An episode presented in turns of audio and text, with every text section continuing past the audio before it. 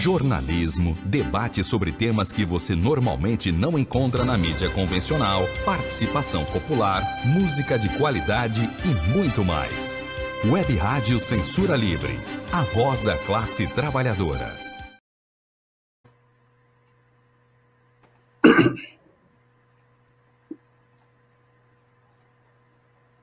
Olá, eu sou Antônio Figueiredo e este é o quadro Opinião com Wendel Setúbal, revisor de texto com pós-graduação pela PUC Minas. Wendel, seja bem-vindo. Obrigado, Antônio. Bom dia, Antônio. Bom dia, ouvintes. Você pode participar do quadro Opinião com Wendel Setúbal através do WhatsApp da Web Rádio Censura Livre. Anote aí, mesmo que você não vá utilizar agora, coloque aí no seu celular, salve e, quando puder, manda um contato para a gente aí, ó. O DDD 21, se você estiver fora do Rio, 96553-8908. 96553-8908.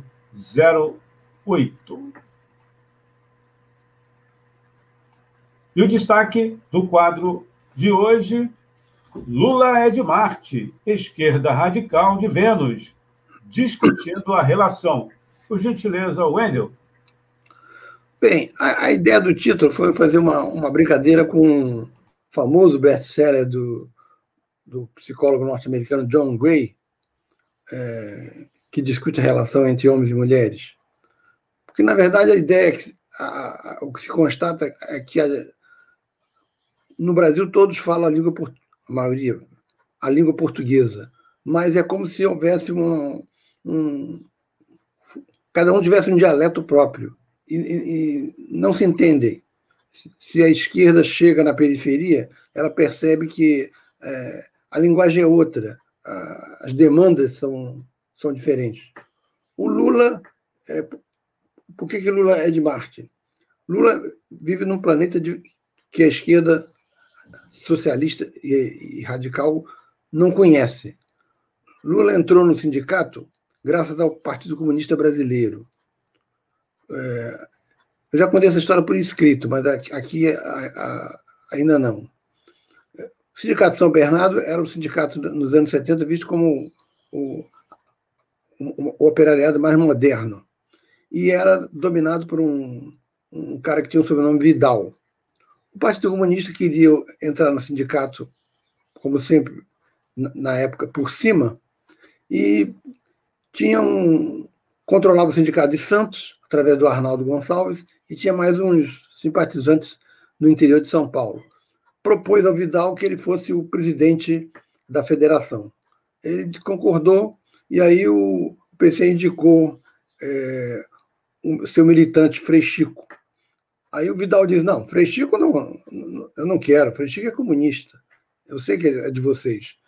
Aí a pessoa do partido falou, então o irmão dele, o Lula, aquele que vem na Assembleia, tá, o Lula pode, o Lula tudo bem, o Lula não é comunista. O Lula se politizou fazendo acordos com a burguesia. Quando você vai para uma campanha salarial, você faz acordo. Na época, se você não fizesse... se não houvesse um acordo entre patrões e empregados,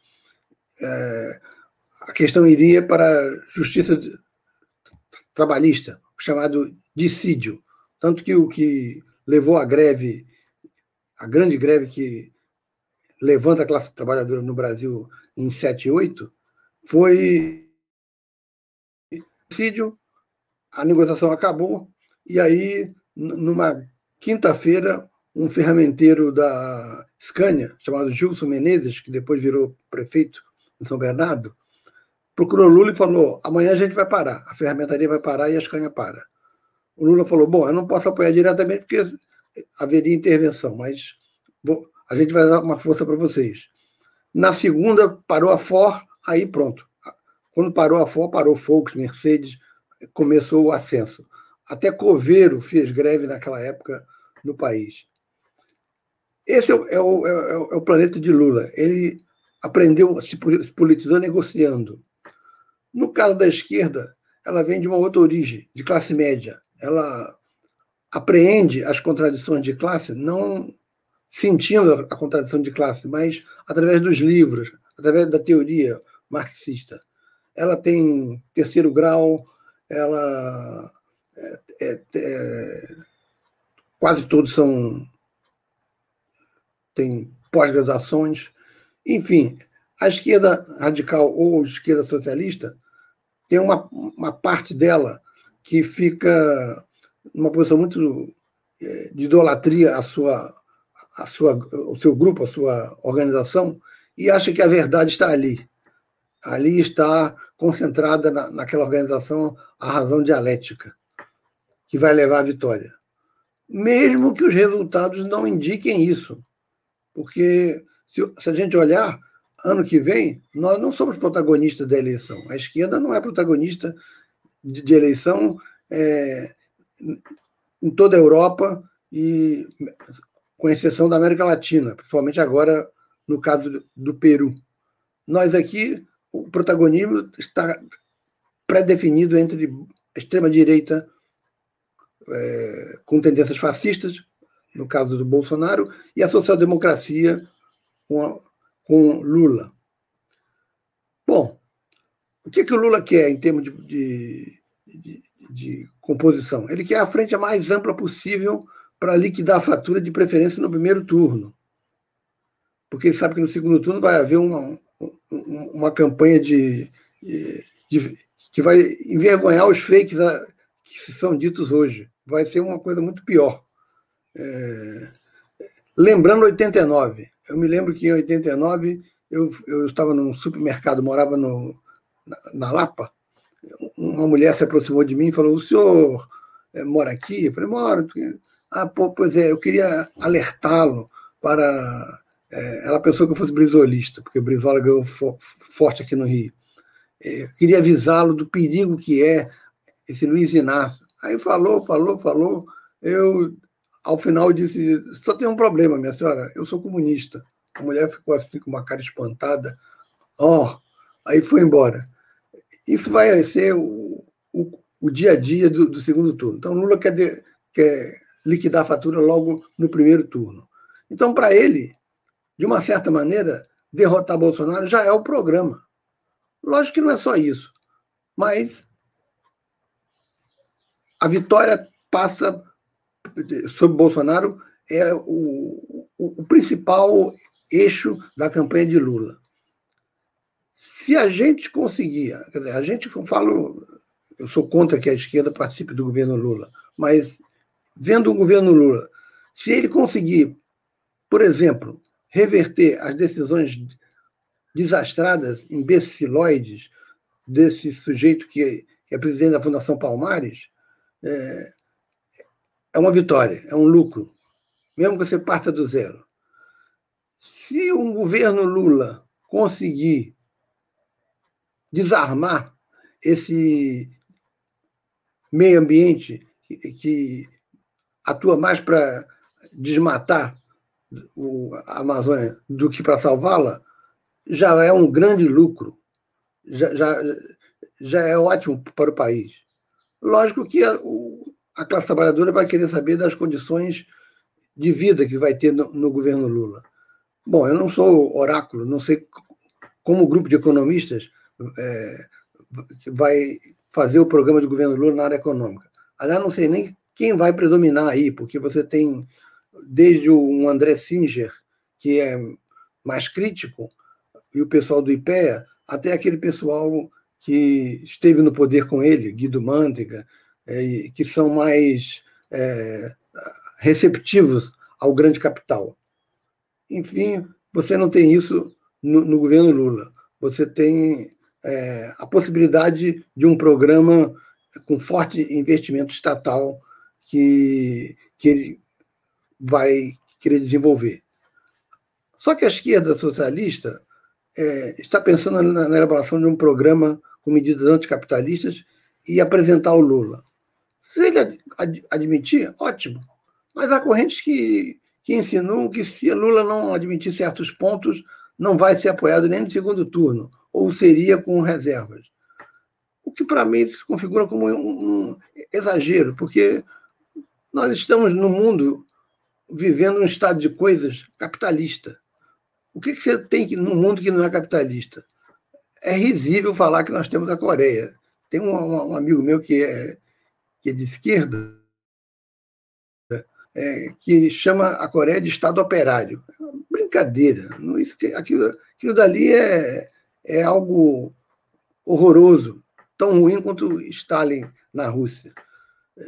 Cuba está aderindo às práticas de mercado. Senão, só sobra. Senão ela vai a pique. Então, você tem um estado de coisas capitalista, ter no programa medidas anticapitalistas, você pode usá-las como propaganda, mas achar que vai implementá-las é diferente. Esse cara de extrema esquerda no Peru, que já foi sendeiro luminoso, já foi radical, assumindo o poder, caso se confirme a sua vitória, que não seja fraudado pela turma da filha do Fujimori, ele vai deparar com a situação de, proporcionalmente, o Peru é onde mais gente tem morrido no mundo, proporcional à sua população de Covid. Ele vai ter que deparar com isso e resolver isso. E aí vai ter que pedir ajuda a Biden, ao imperialismo. Sim, é isso que setores de esquerda às vezes não entendem. Lógico que o Brasil tem uma estrutura maior, tem um fôlego maior, e você pode se arrojar a determinadas medidas mais radicais. Mas é bom não esquecer que o setor que tem crescido na economia é o setor do agronegócio, que é um setor de direita. E o setor que mais absorve mão de obra, que é o setor de serviços, o crescimento tem sido insuficiente. Então, se o PIB cresce, mas cresce basicamente através do agronegócio, isso significa que os 14% da classe trabalhadora, desempregados, vão continuar desempregados. E Lula tem que resolver isso. Por quê? Porque não está dado que Lula vai ganhar a eleição. Isso não está resolvido ainda. O Bolsonaro conta com a possibilidade de, daqui a um ano todo mundo já tomou vacina. Pelo andar da carruagem, não há dúvida disso. A economia já vai estar normalizada. O PIB em alta, ele vai propagandear isso, logicamente não dizendo que o PIB em alta se refere à agricultura. Delfim Neto, na ditadura Médici, cresceu 11%, e, no entanto, o povo continuava pobre. Não é o crescimento econômico em si, mas ele vai propagandear isso. Vai atacar Lula e a esquerda pelo lado moral, do comportamento, que a esquerda é a favor do aborto, que a esquerda é ateísta, que a esquerda é favorável à legalização da maconha. Ele vai explorar isso para atemorizar aquelas pessoas, principalmente evangélicas, que vão ficar com medo, porque ele já está dizendo, eles estão querendo voltar. Ele se apresenta como um candidato antissistema, quando, na verdade, ele é o mais candidato do sistema possível. Tanto que a CPI está avançando e nenhum setor da burguesia até agora defende o impedimento de Bolsonaro. A burguesia está aceitando Bolsonaro porque ele mantém essa taxa de lucro alta e verificando que um bolsonarismo sem Bolsonaro, que seria o ideal para ela, fracassou, é a chamada terceira via. Então, ela tende a ficar com Bolsonaro e tentar controlá-lo pelo partido, o segundo partido mais forte que a burguesia tem. O primeiro partido forte da burguesia é a mídia. O segundo está se caracterizando é o Exército. O Exército está à direita e com Bolsonaro. E talvez tente até o golpe, caso ele seja derrotado e diga como a filha do Fujimori que foi roubado. O que não é isso categoricamente é que há um silêncio na Marinha e na Aeronáutica. Marinha e Aeronáutica não se pronunciaram e provavelmente não gostaram de não ter sido ouvidas. Então, as Forças Armadas incluem Marinha e Aeronáutica. O Exército sozinho, embora seja ele quem lidere, como foi no caso do golpe de 64, ele não, Ele não pode sozinho tomar decisões à revelia da Marinha e da Aeronáutica. E Marinha e Aeronáutica, por enquanto, não se manifestaram, o que leva a crer que vão fazer alguns contatos com militares da reserva, que já estão se mobilizando, alguns generais que foram ligados a Fernando Henrique Cardoso, para diminuir na tropa a popularidade desse povo que está com Bolsonaro. Então, a questão do impeachment está praticamente, por enquanto, afastada, embora o resultado da CPI possa provocar alguma comoção. Ao final do texto, eu digo que a esquerda no Brasil lembra um pouco o personagem Dom Quixote. Ela oscila entre o sonho e a realidade. O sonho é a utopia de socialismo já no Brasil. A realidade é o que se chama, um termo alemão, Realpolitik, não sei se a pronúncia é essa, que é a política real, as concessões que você tem que fazer na política. Isso é o que permeia o contato da esquerda socialista com a realidade. E ela está percebendo, e nós estamos percebendo isso, que a social-democracia tem um espaço ainda. A gente dizia no início do governo Lula que as massas vão fazer uma experiência com Lula. Pois é, fizeram, mas gostaram. Não o contrário que a gente esperava. Então, tudo leva a crer que essa briga entre o sonho e a realidade vai acompanhar o dia a dia da esquerda nos próximos anos. No Morte e Vida Severina, de João Cabral de Melo Neto, ele, num dos trechos do poema, que anos depois foi musicado por Chico Buarque, ele diz: muita diferença faz entre lutar com as mãos e deixá-las para trás. Então, ao lutar com as mãos, eu acho que a esquerda vai mantendo a utopia, mas se adequando à realidade, não dando um polo exagerado a um ou a outro. Porque se ficarmos na realpolitik, iremos nos acostumando com as concessões que vão ser feitas e depois chega um ponto que a gente não pode mais recuar. Apostar apenas na utopia é estar fora da realidade e não conseguir dialogar com as grandes massas. Eu espero que no dia 19, no sábado que vem, estarei lá, estará lá também o programa, a rádio do nosso amigo Antônio Figueiredo. Haja um público maior do que o anterior, não que eu tenha ilusões quanto à possibilidade de que isso leve o Centrão a rever sua posição no Congresso a favor de Bolsonaro. Mas a mobilização popular vai empurrar a candidatura da social-democracia lulista para a esquerda, se ela se manifestar com força. E lembro que em 1984 a gente conseguiu colocar na Candelária 1 milhão de pessoas nas ruas. Não conseguimos a eleição direta. Tancredo ganhou.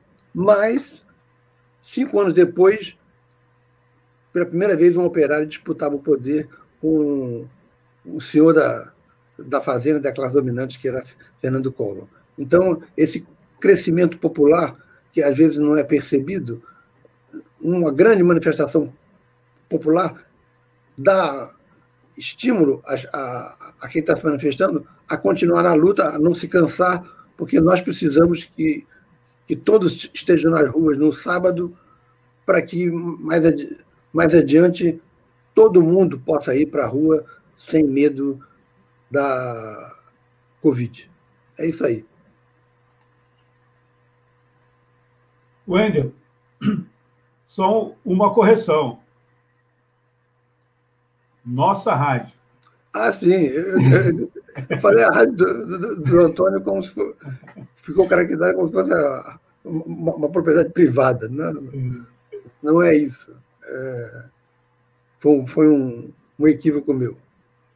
Bom, está na tela aí para você que está acompanhando, através da nossa página no Facebook e também do canal da emissora no YouTube, a página que traz aí a coluna do nosso amigo Wendel Setúbal, coluna semanal, cujo título e o desenvolvimento é a base, né, para o quadro que o Wendel tem aqui na Web Rádio Censura Livre, Opinião, né? E você pode ter acesso, a gente disponibilizou e vamos colocar novamente o link para você ter acesso ao texto do Wendel desta semana. Para você fazer contato com o Wendel, você pode mandar e-mail para ele também. Aqui está na tela. Anote aí, ó. wstblss@gmail.com. Vou repetir o e-mail do Wendel Setúbal, titular aqui do quadro Opinião. wstblss@gmail.com. A gente também vai disponibilizar aí nos comentários e daqui a pouco a gente vai trazer aqui uma participação. Vou pedir já o Wendel, né? É o Newton de Moura. Ele fez o contato através da nossa página e elogia aqui o quadro e pediu para você falar sobre a saída aí do deputado federal Marcelo Freixo, do PSOL. E o que isso significa para a esquerda? Participação do Newton de Moura. E agradecer aqui o seu amigo. Eu acho que ele está acompanhando a gente, ó, o Carlos Eduardo Alencastro. Ele compartilhou aí e tem duas. Ó, deu um bom dia aqui, ó, aqui com a gente. Agradecemos aqui a audiência do Carlos Eduardo e também a Leia Elias Coelho. Também está nos acompanhando. Ela dá um bom dia, né? E fala muito bom ouvir o Wendel Setúbal. Reflexões importantes. A gente agradece aqui as participações. Nós vamos a um pequeno intervalo.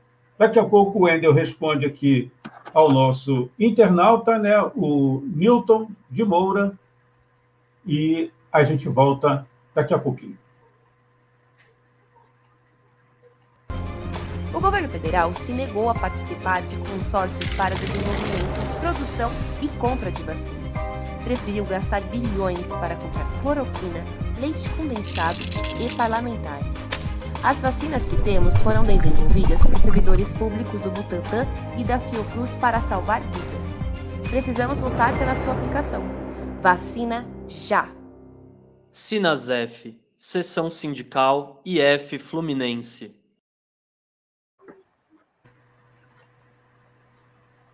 Já estamos de volta e vou então pedir ao Wendel para responder aqui ao nosso internauta que participou através da nossa página, que é www.clwebradio.com.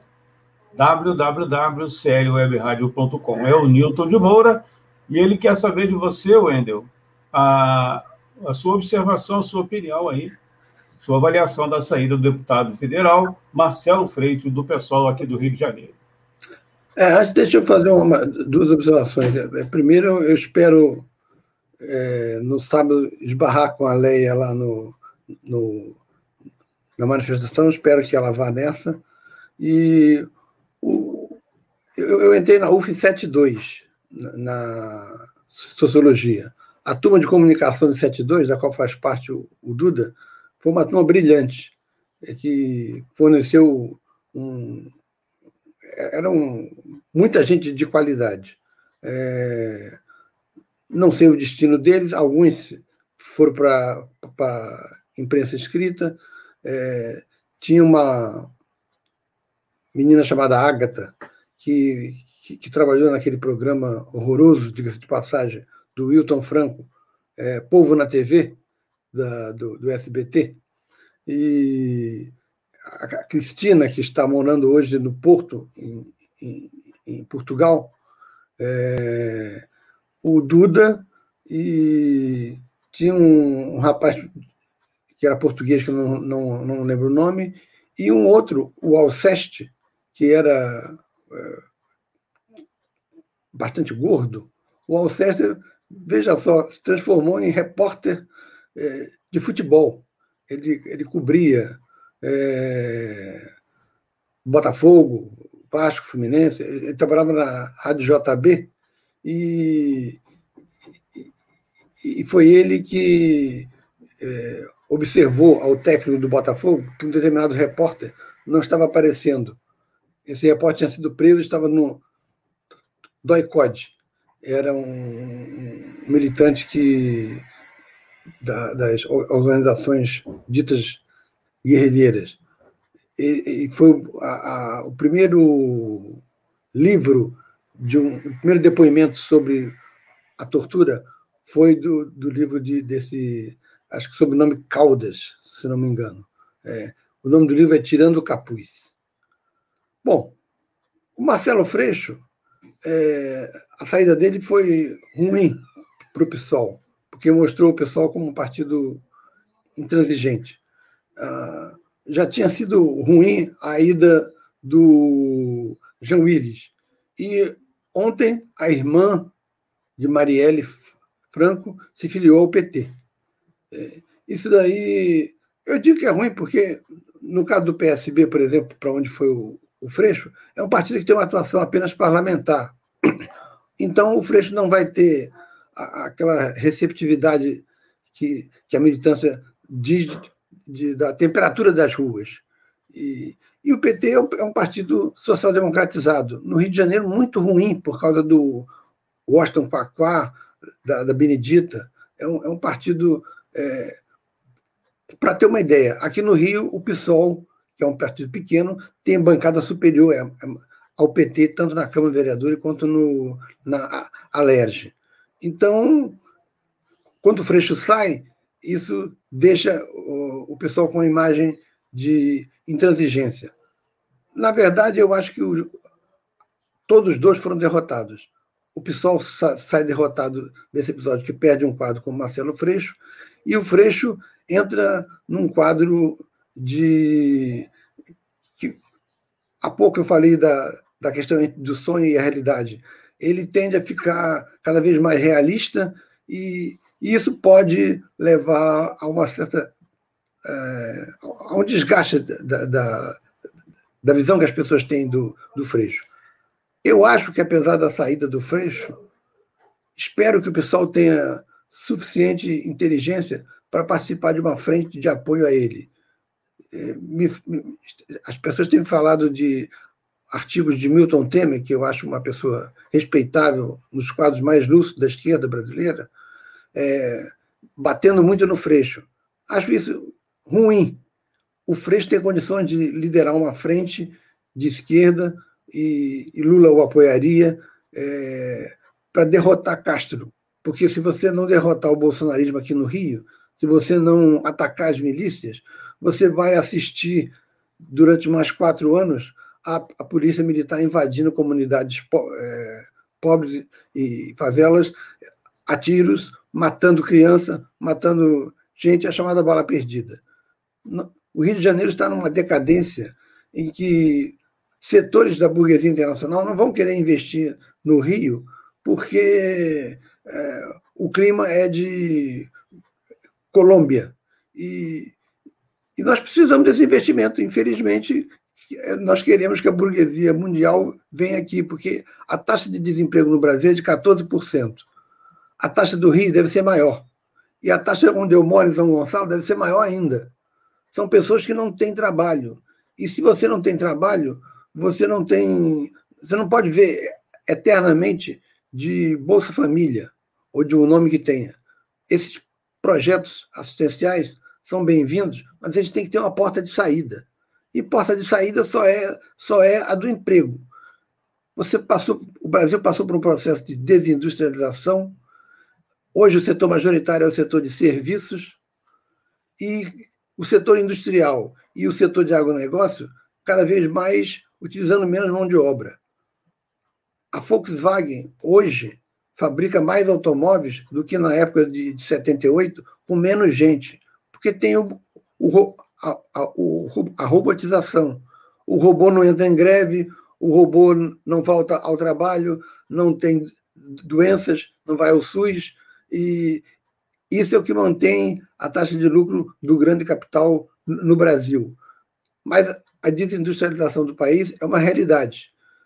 A China é hoje o grande setor industrial do mundo e é o setor que mais compra produtos brasileiros, das chamadas commodities, que é o agronegócio, através da soja, principalmente, dos minérios e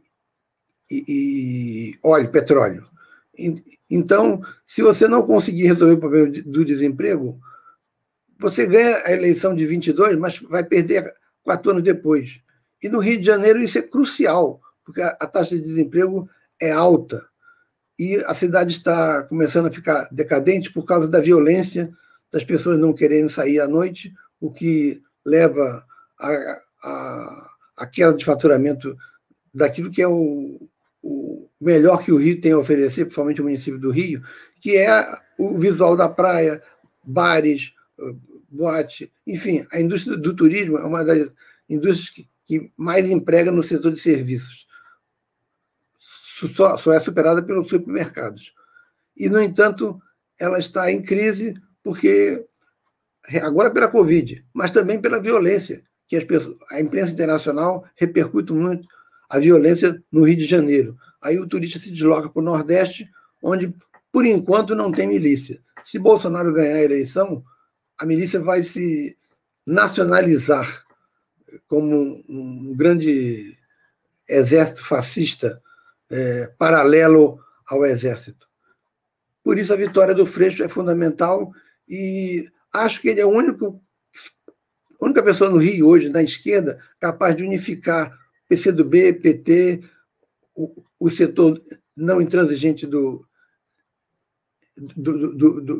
PSOL e talvez até mesmo consiga convencer os companheiros do PSTU a apoiá-lo, porque a luta aqui vai ser forte entre Castro e talvez Freixo. Uma terceira alternativa está descartada. E um dado interessante, um estudo de pesquisa, não sei se com a credibilidade dele, fez uma pesquisa em que todos os candidatos possíveis e imagináveis colocados com Freixo perdem do Freixo, menos um que empata, que é Luciano Huck. Mas como o Luciano Huck vai substituir o Faustão no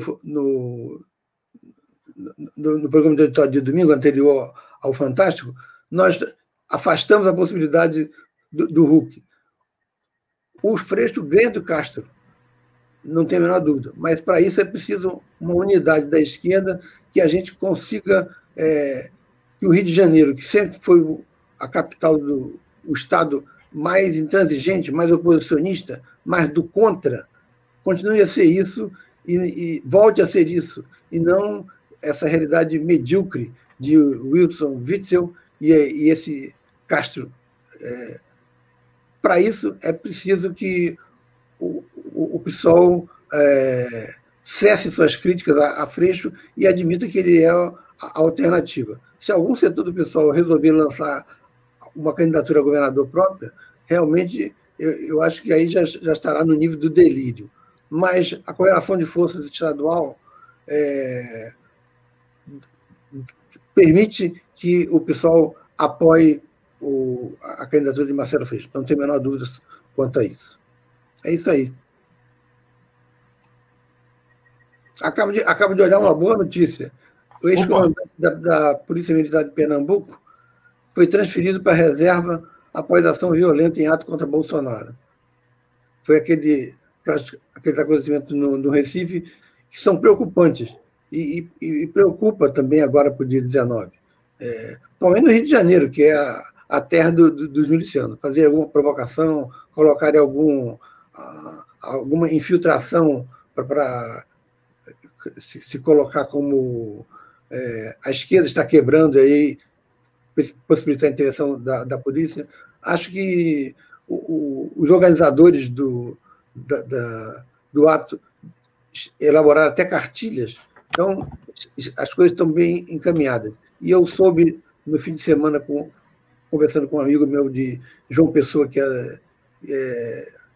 já foi dirigente do PSTU e hoje, pela idade, participa de algumas atividades, mas é do PSTU, e ele me falou que na reunião de São Paulo, que fechou o ato de sábado que vem, havia 750 pessoas. Então, isso daí já é um peso, já estão 80 municípios confirmados, 3 países. Acho que as ruas do Rio de Janeiro no dia 19 é muito importante. Espero que a gente tenha uma manifestação de bom nível e decidida a lutar pelos seus direitos. É isso aí. Até a semana que vem. Wendel, eu esqueci aqui de mencionar que a página tem o artigo do Wendel Setúbal no Facebook, é Fato e Ideias, que é administrada pela jornalista Cecília Setúbal. Que está superando, aliás, nas ilustrações. Essa de hoje, dessa semana do mapa, foi fantástico. Ela está cada vez melhor. Daqui a pouco, como nos jogos de futebol, eu sou substituído. Vou para o banco e ela que assume a vaga. Parabéns aí. Bom, e por falar em jornalista, a Deise Alvarenga, que apresenta o programa aqui na quinta-feira, às 5 da tarde, o Deise Alvarenga Entrevista, foi aluna na UF do Alceste, que hoje está aposentado. Ah, ele foi professor da UF, ele chegou a ser professor da UF. Professor da UF. Então deve ter sido aluna também do Julinho.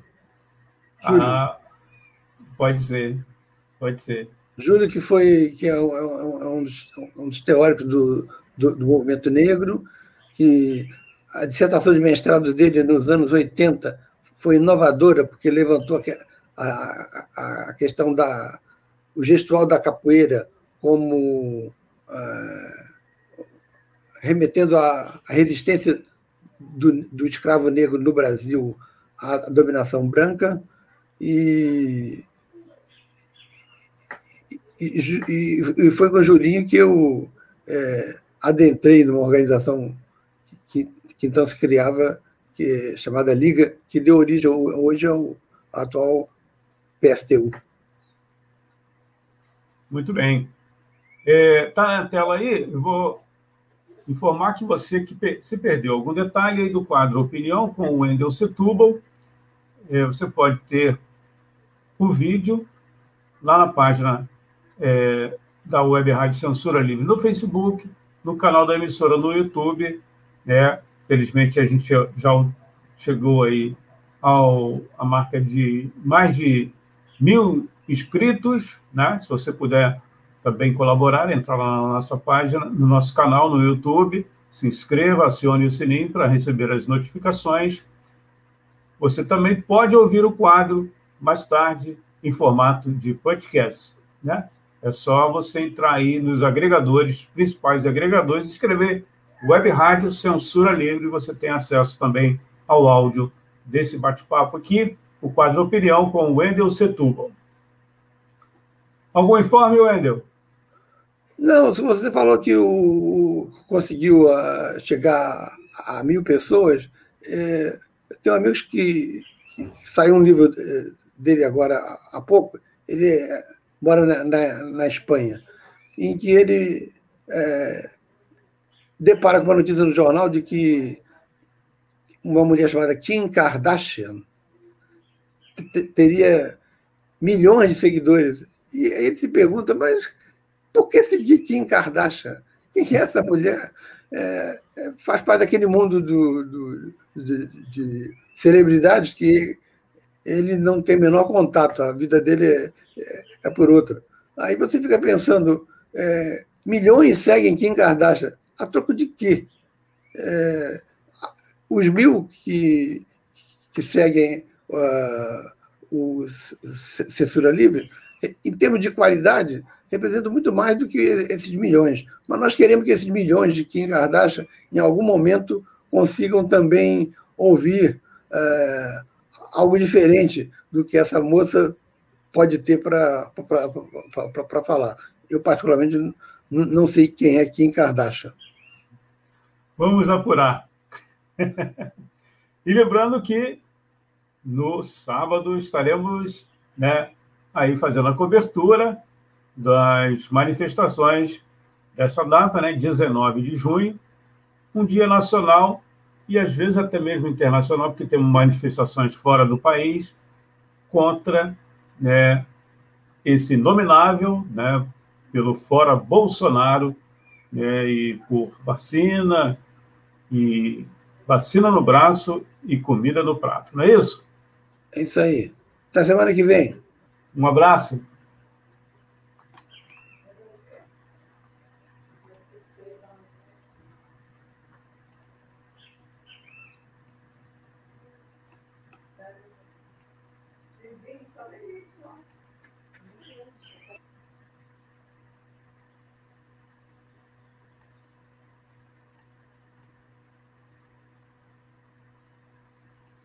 Jornalismo, debate sobre temas que você normalmente não encontra na mídia convencional, participação popular, música de qualidade e muito mais. Web Rádio Censura Livre, a voz da classe trabalhadora.